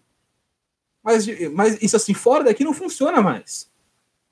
Né? O, não, não se sustenta por muito tempo mais. E a gente busca qualquer justificativa possível para não aceitar que precisa ser profissional no futebol. Isso precisa, precisa cuidar com planejamento, ter um projeto de desenvolvimento. Não precisa nem ser. Não falo nem que ah, tem que jogar posicionado, tem que jogar igual Guardiola, não tem que jogar igual Guardiola, tem que jogar, não tem que passar a bola. Não é, não, não é sobre tática isso, é sobre projeto a longo prazo mesmo. Não tem problema o time jogar na retranca se ele definir, não, nós vamos jogar na retranca, tipo 10, 15 anos, e vamos montar um time que jogue assim, com jogadores, com zagueiros altos, fortes e bons, atacantes rápidos para contra-ataque, e técnicos que montem time para jogar assim. Não tem problema você jogar, né, você jogar, ser defensivo se você tiver um planejamento para ser defensivo. Ser ofensivo, você tem planejamento para ser ofensivo. O que não dá é você fazer o que os times fazem trocar o, o Roger Machado por Cuca, trocar o, o, o Osório por Doriva, trocar o Thiago Nunes por Wagner Mancini. e de, e de São Paulo pra Cuca. Não dá pra gente ficar fazendo isso toda hora, tá ligado? Vai, Noé, o que, que você ia falar? Alguns comentários, tipo, esse negócio de, de, de peso, de que camisa tem peso, que muita gente fala, peso da camisa, peso da camisa é só no Dragon Ball, né? Que o Piccolo tira a camisa, faz um buraco no chão. Aquilo lá é uma camisa de peso. Aí, futebol é bem isso. Futebol, toda camisa aí tá, é algodão, normal, tem o, pre... tem o mesmo peso de qualquer camiseta que a gente usa aí. Então, não, faz diferença, né? É, também acho que eu, esse negócio de ah, o time tal não tem camisa, time tal não tem camisa, olha, em, em, em o que, 30 anos acompanhando o futebol aí, tirando nos jogos de Vars, eu nunca vi nenhum time jogar time, um jogo profissional sem camisa. É, com camisa e sem camisa, só na várzea. É, é, independente de se é Paulistão, se é Champions League, se é Copa do Mundo, os dois times entram com camisa, todos os jogadores com camisa. Não dê ideias, não dê ideias. Nunca vi time entrar sem camisa em campo. Normalmente, às vezes, às vezes alguém tira a camisa ali na emoção na hora de comemorar o gol, mas é, entrou com camisa. Ele tirou para comemorar, mas não estava jogando sem. Né? Entendi. Eu achei, eu achei que ia ser um comentário sério. Muito bom. Né? Aproveita aí. Né? E, e, só para fechar aqui com um, uma coisa séria que o, o Altarujo falou lá do, do Atlético Madrid, que talvez seja a hora do Atlético Madrid é, mudar um pouco o tipo de o jeito de jogar, jogar um pouco mais para frente, porque tem jogador para isso. E eu falo que para mim uma das maiores tristezas que eu, que eu tenho quando eu vejo o jogo do Atlético Madrid é ver um talento igual do Thomas Lemar, que eu queria há anos que ele tivesse ali na ala esquerda do Arsenal e não no Atlético de Madrid, porque ele está sendo mal utilizado no Atlético de Madrid. Tudo bem, ele seria mal utilizado no Arsenal também, porque é o Arsenal, mas ignoremos isso.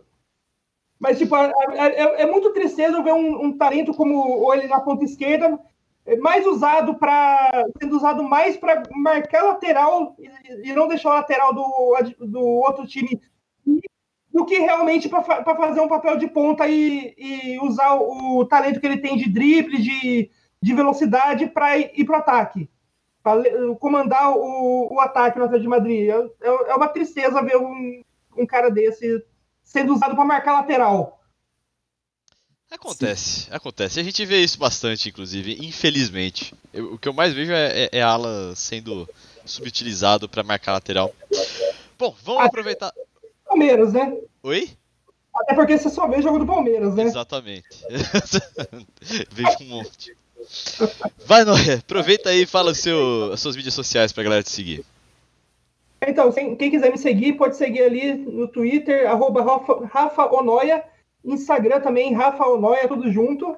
No Twitter é reclamando da vida, no Instagram é postando comida. É basicamente essa a, a, minha divisão das redes sociais. Aliás, a gente tava falando agora há pouco aqui de um cordeiro que você fez, que você postou lá. Tava uma foto maravilhosa, recomendo aí olhar lá as mídias sociais do Noia. Altarujo, fala suas mídias sociais, Altarujo. No Twitter você me encontra falando sobre futebol e política, arroba Felipe Altarujo. No Instagram é igual, só tem um underlinezinho no final, porque não, perdi, meu, perdi a oportunidade de ter meu nome de usuário, né, infelizmente. E, e, lá eu posto bastante foto da Matilda, minha, minha virada caramelo. Maravilha! E você vai encontrar aqui escritos os, uh, as mídias sociais deles aqui na descrição do podcast. Você pode encontrar aqui abaixo ou ao lado, depende de onde você escuta o Autogol. Agora também disponível no Deezer. Não sei ainda, mas essa é a intenção. Já que tem uma galera aí que está indo pro Deezer, também vou colocar o podcast no Deezer. É... E o meu Twitter e meu Instagram são Vitão Frasca. Você pode me encontrar aí por essa arroba sem o tio no ar. Beleza? Não se esqueça também de se inscrever, assinar, seguir, sei lá o que está escrito, ou autogol, para que você fique por dentro de, por, de todos os nossos episódios. Beleza? Beleza. E agora, Beleza. vamos para os nossos destaques aí. A gente já, bom, pelo que eu entendi aqui, a gente tá, tá, tá dando um favoritismo aí para o Manchester City pelo tempo do, do, projeto deles, né? Acho que está bem concluída essa prévia aí da final da Champions League e agora vamos para os nossos destaques. Eu vou começar o destaque porque tem uma coisa a ver com o que a gente estava falando agora há pouco. O Altarujo falou o nome dele bastante, mas Mourinho, Mourinho, José Mourinho, depois de ser mandado embora do Tottenham, ele e aconteceu que ali no mesmo meio tempo a Roma tomou 6 a 2 no Manchester United pela Europa League. E aí a Roma falou assim: "Ó, oh, precisamos de alguém para salvar e tentar mudar, reverter esse placar de 6 a 2. Quem nós vamos contratar?" E a Roma contratou José Mourinho, o novo mister do time italiano da Rossa. É isso aí, esse é meu destaque. Alguém quer ter um comentário? É, eu, eu, acho muito legal. Eu, eu, falei sobre isso no Twitter. Eu acho bem legal a chegada do Mourinho a Roma. Foi, primeiro que foi uma surpresa muito grande. Ninguém esperava, de repente, para do nada Mourinho na Roma. Sim. E segundo que, é assim, é, tá dentro da realidade de mercado hoje, tá mais dentro, porque a Roma não tá entre as equipes mais competitivas da Europa, assim como o Mourinho não é já há uns há quase 10 anos, um dos mais competitivos do, do, do europeu. E assim, é uma oportunidade boa. É eu já falei várias vezes, o Mourinho tem muita capacidade de entender futebol, de planejar futebol. Ele deixou isso muito claro, tipo, até chegar o Guardiola e, e outros que vieram depois, assim, ele era um dos melhores, já tinha visto o, o Mourinho, era, era, o melhor do mundo, né? Talvez até ali, os, os anos 2010, mais ou menos. Ele era o técnico do, do planeta. E, infelizmente, ele se perdeu no meio do caminho, né? Ele, sei lá, ele acho que se posicionou como um personagem de de contra-revolução, de contra né? Uma, como se fosse uma espécie de reacionarismo à nova onda tática do futebol, e isso meio que teve reflexo em times muito ruins, muito fracos, né? muito abaixo dele. Ele pegou times bons nesse período, da, né? nesse, nesse meu tempo. Treinou só times, esses times de top de linha da Europa. Sim. E eu acho que a Roma hoje está um pouco mais dentro dessa, dessa fatia do, do, né, do que o Mourinho ocupa no, no mercado de treinadores. E vai ser interessante, porque assim, é um, cara, talvez seja a última grande oportunidade para ele se reinventar, porque a Itália hoje, para mim, a Série A, o Calcio, é a liga é, mais desenvolvida do ponto de vista tático hoje. Você pega em questão de qualidade de jogos, tá muito bom, muito bom mesmo o campeonato italiano. E assim, uma diversidade muito grande de filosofias, de estilos, de ideias né, uma liga taticamente muito diversa, muito competitiva do ponto de vista tático, embora não tenha é, dinheiro para competir com as grandes equipes da Europa ainda, tirando a Juventus, que tem esse investimento um pouco maior, a Mil, o Milan ainda estão se reestruturando, ainda numa fase de reestruturação, né, tem o Napoli, a Atalanta surgindo também, crescendo sempre, mas assim, taticamente, para mim, é o melhor campeonato do mundo hoje, nessa temporada. E o Mourinho vai ter que ralar muito para mostrar serviço lá, para se inserir nesse meio. Vai precisar se reinventar Vai ter que, vai ter que tipo, a, mesmo que ele queira, não, não, é o que eu falei, não precisa nem ah, ele jogar para cima, jogar ofensivo. É, ele pode jogar defensivamente, mas tem que ser feito isso com estratégia, com planejamento, não só tipo, ah, eu sou contra isso, isso que tá aí, tá ligado? Eu sou contra essas mudanças, essa evolução tática. É o que ele se tornou no, nos últimos anos. O superstar que não precisa de, não precisa de. Se ele tiver paciência e vontade de, de, se reinventar, eu acho que ele consegue ter também, para mim, a última grande oportunidade dele nessa Roma. Eu acho que agora ele também deve ter sentido que a água bateu na bunda, né? Não tem como ele não se reinventar. Alguma coisa está. Eu acho que o Roma é um bom passo, é um passo, é um clube assim que não é entre não tem expectativas de ganhar muitos títulos, então ele vai poder trabalhar mais em paz. E também não é um, um passo. É, é um é um time sólido ali da Itália, é um time sólido, é um time. Assim, eu nunca, nunca escondi que o meu time, assim, na Europa é o Roma mesmo. E é um time, não é grandaço, assim, mas é, é, um time gigante, assim, em termos de torcida e em termos de história, mas hoje é simplesmente um degrau sólido ali para a carreira do, do Mourinho. A, a, gente falou sobre planejamento a longo prazo, né, sobre, sobre tudo isso, e assim, a Roma é um time que hoje não tem isso, não tem ah, uma, uma, tem uma. Tanto, tanto que assim, o nome especulado para assumir era o Sarri, que não tem nada a ver com o Mourinho. Né? Então, é, não tem, então assim, ele, ele não tem essa responsabilidade, por exemplo, de pegar um time que estava com um Pochettino, que ele estava no Tottenham, um time que já com uma filosofia muito, muito clara, né, muito, e, e ser um, um, opositor ferrenho daquilo. Não, tipo, ele vai chegar um time que não tem essa, essa, esse, essa, esse perfil tático, essa filosofia. Esse então, assim, ele tá meio pegando um time com estrutura, com solidez em tamanho, em dinheiro na Itália, no campeonato italiano, e sem nada que ele possa, tipo, destruir, atrapalhar. Tipo, assim, ele tá pegando o que ele quiser, basicamente, na Roma, né, e a chance dele se reinventar e conseguir implementar o estilo dele de verdade. Sim. Vamos ver se dá, se dá certo. É, Eu torço muito porque ele é um cara, não só um personagem, um cara, um cara que pode contribuir muito sobre o Mundial. Né? Então, tomara que dê certo. Embora só tenha decepções nos últimos anos com o Mourinho. É, é que a Roma, ela também confiou muito, assim, e confiou certo numa, num trabalho de base ali nos últimos 20 anos que revelou o Totti, o De Rossi, tá ligado? Perrota, essa galera toda aí que mandou muito bem na Roma. E aí acabou esse ciclo e a Roma ficou meio a ver navios aí já faz alguns anos.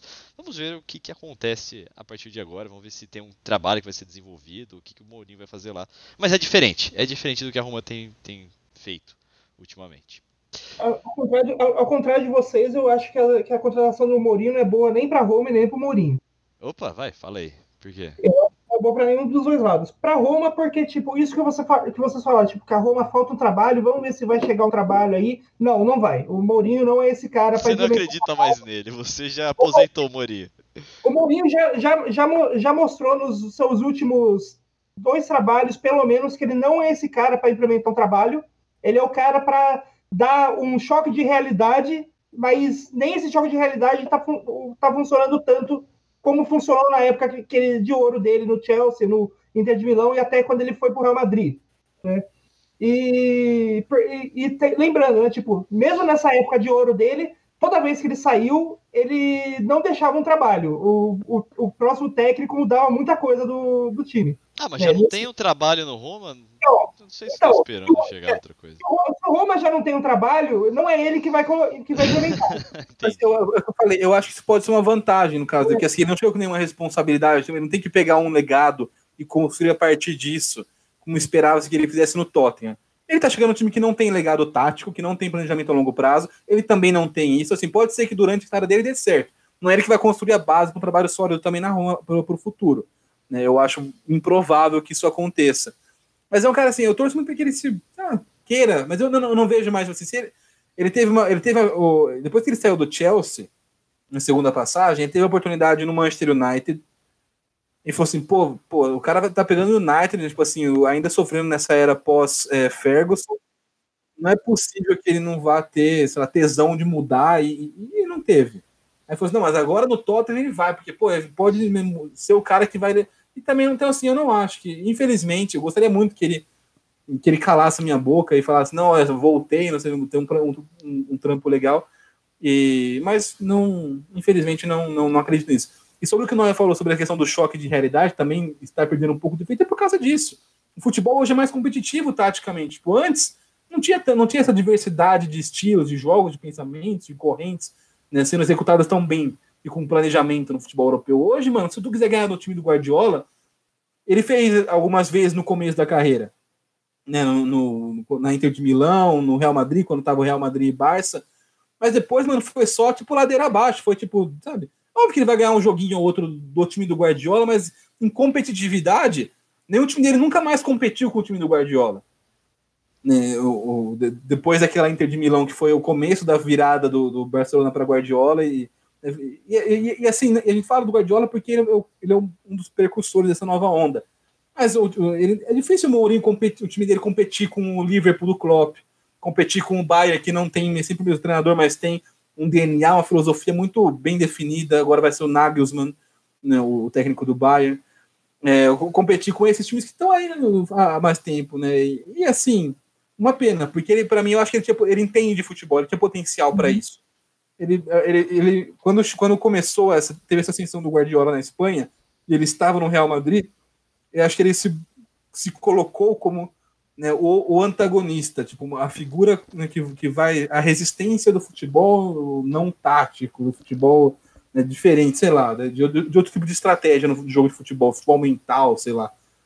O que não, o que, tipo assim, eu, e esse talvez seja grande, o grande erro quando a gente vai analisar o futebol hoje, é você falar que, tipo assim, ah, Hoje futebol é tático, então esse aspecto tipo de levantar a moral do time não importa.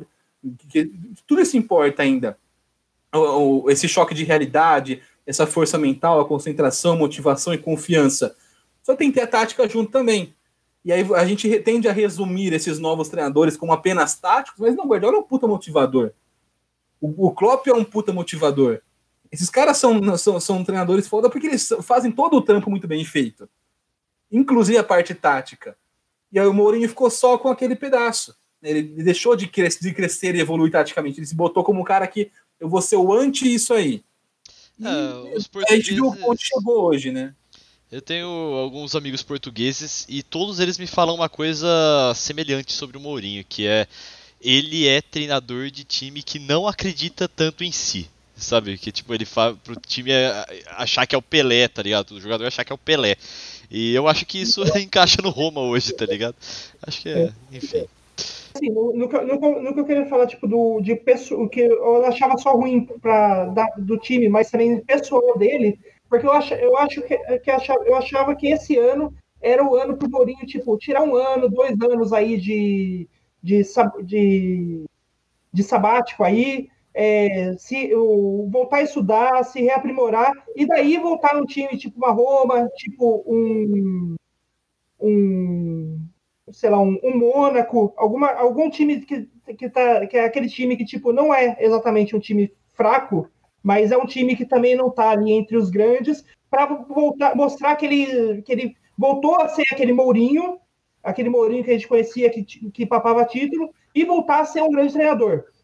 Eu acho que sem esse Sabacho já pulando direto para Roma tal, ele provavelmente ele vai continuar mostrando todos aquela, aqueles vícios que já, que, que já fez com que ele perdesse espaço nos grandes times e, tá, e não, não vai voltar a ser aquele, o, aquele Mourinho. Talvez ele vai se ele vai é, pegar de vez a alcunha de que o Mourinho acabou. Tipo, não vai. É, e, daí, e daí da Roma ele, vai, ele só vai conseguir um contrato ali num Besiktas, num Zenit. Entendi. Não, não, voltar, não voltar para os grandes. Ou talvez demorar muito mais para voltar a ser lembrado nos grandes clubes, né? Vamos ver. Então, pra, pra, na sua opinião, faltou um, um tempo de recesso ali, né? É, ele precisa segurada na, na, na, bola dele, porque para não para não é, fazer com que ela baixe de vez, né? A galera precisava dar uma, dar uma aquecida, uma desaquecida ali do, do Mourinho no, em campo para poder esquecer um pouco do que dos últimos trabalhos dele, né? Vamos ver aí, só o Mourinho pode dizer quem está certo aqui, ou o Noia, ou eu e o Altarujo. Vamos acompanhar os resultados da Roma. Noia, aproveita aí e dá o seu destaque. Ah, meu destaque aí essa semana é para todo mundo aí que ainda está vivo no Brasil, porque entre coronavírus e entre é, é, é, Chacinas? entre coronavírus e entre ações policiais e entre é, escolhas, de, escolhas de governantes tal, tá vivo no Brasil hoje não é só uma não é exatamente assim, tipo, ah, eu tô vivo, não fiz mais que uma obrigação. Tá vivo hoje é quase uma resistência, porque tá, é, é, há, há, muita gente querendo matar todo mundo. Esse é o seu, seu destaque? Esse é o meu destaque. Para uma, uma lembrança para todo mundo que tá vivo no Brasil. Bom, eu, eu, entendo a importância da mensagem. Deu uma baixada aqui, vai. Vai, Altarujo, dá o seu destaque aí. Tomara que seja uma coisa pra dar uma. fechar o, em cima o podcast. Na, na verdade, não muito. Um, pouco sim, mas tipo assim, primeiro, é, ao longo da nossa conversa hoje. Fiquei triste agora, rapaz. Não, caramba. Em, em, algum momento, eu usei a palavra denegrir, a expressão denegrir. Então, e sabe, eu nem pensei na hora, Degradar, mas você quis dizer degradar. É, é assim, e deixar claro por quê. Porque é uma palavra com origem racista, a gente tenta sempre evitar, embora sejam hábitos, porque a gente está numa sociedade muito racista ainda, né? Então, na hora que eu, perce... que eu falei, já que me pô, falei alguma uma boa, então que fique, fique essa retratação. Então, é, esse eu já, peço desculpas. E tomarei muito cuidado para não, repetir, né? No, esse tipo de coisa. E, enfim. É, o Noia falou sobre times que não jogam sem camisa. A seleção de Camarões jogou tecnicamente sem camisa duas vezes na sua história, porque na, no começo dos anos 2000, a Puma pegou a seleção de Camarões né, para fornecer material esportivo, teve uma competição que eles fizeram aquelas camisetas regatas, que não, a gente não se configura camisa, né? Acho que é camiseta, regata. Abadá. O Camarões jogou, jogou de regata, tomou uma prensa da FIFA, e aí a, a Puma ficou putaça, e na Copa de, da, da, Africana de Nações seguinte, Camarão jogou com um macacão inteiro. Tipo assim, os shorts e a camiseta era um bagulho só. É, e aí o Camarão até perdeu pontos nas eliminatórias da Copa 2006 por conta disso. Eles nem jogaram a Copa 2006. Né? É, foi, uma, foi uma Copa que foram só seleções estreantes africanas e a Tunísia, que já tinha jogado antes, para jogar a Copa do Mundo da, da, da, Alemanha. E o Camarões, que é uma das, das figurinhas carimbadas da África nas Copas do Mundo, não foi porque perdeu seis pontos por estar jogando com um macacão. Né? Cara, que era um protesto contra da como já que ficou puta porque não deixaram jogar de regata. Isso se arrastou na justiça durante muito tempo, até que tanto FIFA quanto o POMO e a Federação Camaronesa desistiram desse processo chegaram a um acordo para doação de, de, dinheiro para algumas entidades e ficou por isso mesmo. Então fica aí o registro né, sobre a, o jogar com camisa e sem camisa. E o destaque vai hoje, a gente gravando o podcast 9 de maio, aniversário do Rio Claro Futebol Clube, 112 anos de história, o terceiro clube mais antigo do estado de São Paulo em atividade. Né, é, então que fica aí o registro pro, pro o aniversário do azulão glorioso Galo Azul de Rio Claro. Parabéns, glorioso. Parabéns, Rio Claro, pelos seus 120 anos. Esse é o recado aqui do Renan. Do 112. 112, desculpa. É, e você falou que tá, tá, eu tava lembrando, cara, como que era jogos, a gente, assim, tipo, eu joguei muito jogo de futebol, né, no PlayStation e tudo mais. Eu lembro como que era pegar a seleção de Camarões e a seleção da Nigéria, por exemplo, cara, era, era muito forte os times. E hoje eu não, não sei, não, não ouço mais falar assim, tipo, da, das seleções, se eles estão fortes. Não faço ideia de como estão. A gente não vai falar de seleções em geral, né? As seleções que não tem tanta mídia ficam é. mais escondidas ainda. O futebol de seleções ele perdeu um pouco de importância com essa ascensão no futebol europeu cada vez mais globalizado. A, tipo, a Copa do Mundo era muito legal, eu adoro a Copa do Mundo. Todo ano fico, fico animado, empolgado, tem o álbum e tudo mais mas já não é mais o campeonato mais importante, nem melhor campeonato de futebol do mundo. Né? Hoje a Champions League tem jogadores melhores do que a Copa do Mundo, por exemplo. Times melhores que a Copa do Mundo. Né? Porque na Copa está restrito a ter o país classificado para jogar. Na Champions, não, você pode ter um país com 30 habitantes. Se um dele for uma, um monstro, uma lenda, ele, ele tá lá. Tipo assim, os melhores jogadores do mundo hoje estão na Champions League, não mais na Copa do Mundo. Né? Então, acho que a seleção perdeu um pouco desse, desse sei lá, desse encanto, desse, dessa visibilidade, dessa repercussão. E, e, aí as seleções africanas também, assim, você tem, você tem bons times da África, porque, Camarões. Exemplo, eu, lembro, eu lembro que o Eto'o, por exemplo, era camarão, é camaronês, não morreu o Eto'o, mas era um expoente tão grande, cara, que atraía tanta atenção. Tipo, ele era uma estrela central de um time europeu, tá ligado? Do, que era o Barcelona na época. E hoje eu não consigo pensar assim, lembrar de pessoas que são tão decisivas quanto. E que trazem atenção para um time é, africano, como era o Drogba com a, com a Costa do Marfim. É, a gente tem hoje, a gente tem o Aubameyang, tem o Salah, tem o Mané. Ah, verdade. Você tem, você tem, você tem bastante jogadores da, da África. Se você pegar uma seleção africana hoje, tipo, fazer uma seleção com seleções da África, é um puta timaço, tá ligado? Uhum. E pau a pau qualquer continente do mundo. Se fizesse uma Copa de Continentes, acho que seria algo interessante. É, o Aubameyang tá, tá na fase final de carreira, assim, é um cara muito importante, um cara importante, é o mais jogador mais importante de um time de ponta da Europa, embora não seja um time de ponta a ponta, né? Tipo Sim. assim, um time competitivaço, mas assim, um time grande, importante da Europa, ele é um dos principais jogadores daquele time. Mas o, o tem o Salah, tem o Mané, você tem jogadores é, importantes, o Mares jogando muito no City, né? são, são, são atletas africanos que que, que, tão, que tem o seu reconhecimento. É, acho que tem muito uma questão de seleção não ser mais algo tão importante. A gente também já não fala muito de, de, de, de seleções africanas, né? tem essa, essa, esse eixo também no, no, na cobertura do futebol de seleção. Sim. E, e, acho que no caso do o Eto'o ficou muito em evidência pra gente aqui no Brasil, porque ele jogava naquele time do Barcelona que tinha o Ronaldinho Gaúcho. Então, tipo assim, foi acho que o primeiro time que realmente todo mundo acompanhou da Europa Tipo assim, acompanhar mesmo. Ele tipo era assim, um matador. Ele passava gol no Jornal Nacional. Todo, todo, todo sábado, do, toda vez que jogava o Barcelona, passava gols do Barça no Jornal Nacional. Tinha gol Às vezes não passava, não passava, gol do, do, São Paulo, não passava gol do Palmeiras, mas passava gol do Barcelona. Foi, acho que foi o primeiro fenômeno desse tipo aqui no Brasil, de um time europeu com muita repercussão. E o Eto'o era o centroavante desse time. Sim. Então acho que, acho que tem, um pouco marcado por isso. O Eto'o tinha uma coisa também que a gente esquece, que ele tinha uma, uma presença é, fora de campo que era meio que era praticamente um rockstar. O Eto'o era, o Eto'o era bem é, naquele Barcelona era, era o Ibrahimovic antes do Ibrahimovic ser, ser o Ibra que é hoje. Ele, ele se portava como um rockstar, como uma, pre- uma presença maior que a vida. Verdade. Ele falava que ele era o melhor do mundo e que só faltava pra ele o nome dele é ser Etodinho, tá ligado? Uhum. Ele, ó, pô, é, eu gostava do Eto'o, mas e o Eto'o também, ele era uma, um símbolo ali pra, pra Camarões, eu lembro dele falando, é, ele, no país, ele era uma deidade, cara, é- era foda eu gostava do. Abraço.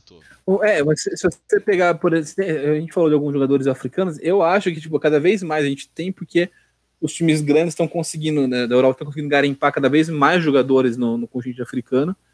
E assim, a tendência é que a gente ve- veja cada vez mais. Aqui é, tá- tem toda uma questão tipo, de dominância de seleções, de, Sim, de, sim.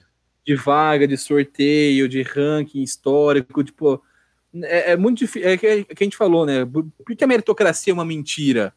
Porque ela não garante que você, tipo, só ter o, o recurso, só ter, vai, vai dar certo, você tem que ter algo, a- algo que vem antes disso, né, então, o... Mas entre, entre, você tem grandes jogadores do futebol africano jogando, jogando muito, são muito bons jogadores, mas para seleções chegarem lá é difícil, porque tem toda uma, um- uma história de dominância do, do- né, cultural das outras seleções que tipo, é difícil, mano. Chega numa Copa do Mundo, os caras são sempre pote 3, pote 4, aí cai num grupo já muito fudido logo de cara, tá ligado? É, é- é complicado. Mas você tem aí o, o, o Mares, o Mané, o Salah, o Bameyang, o Ndidi no Leicester joga muito, o Hakimi na Inter tá jogando demais, né? O, você, você tem bons jogadores, o, aliás, ótimos jogadores, né? O nível que a gente tá falando aqui é, é absurdo de bom no, no, no continente africano. É, é só uma questão, tipo, sei lá, de, de, de estrutura mesmo. Uma hora eu acho que vocês estão ficando vai ganhar uma Copa do Mundo, mas acho que a gente dificulta muito esse processo. É aquele, aquela história, tipo, toda, todo esse, esse, esse histórico, né, esse, esse, é, essa ideia de você usar ranking e tudo mais, isso nada mais é que uma forma de manutenção de poder.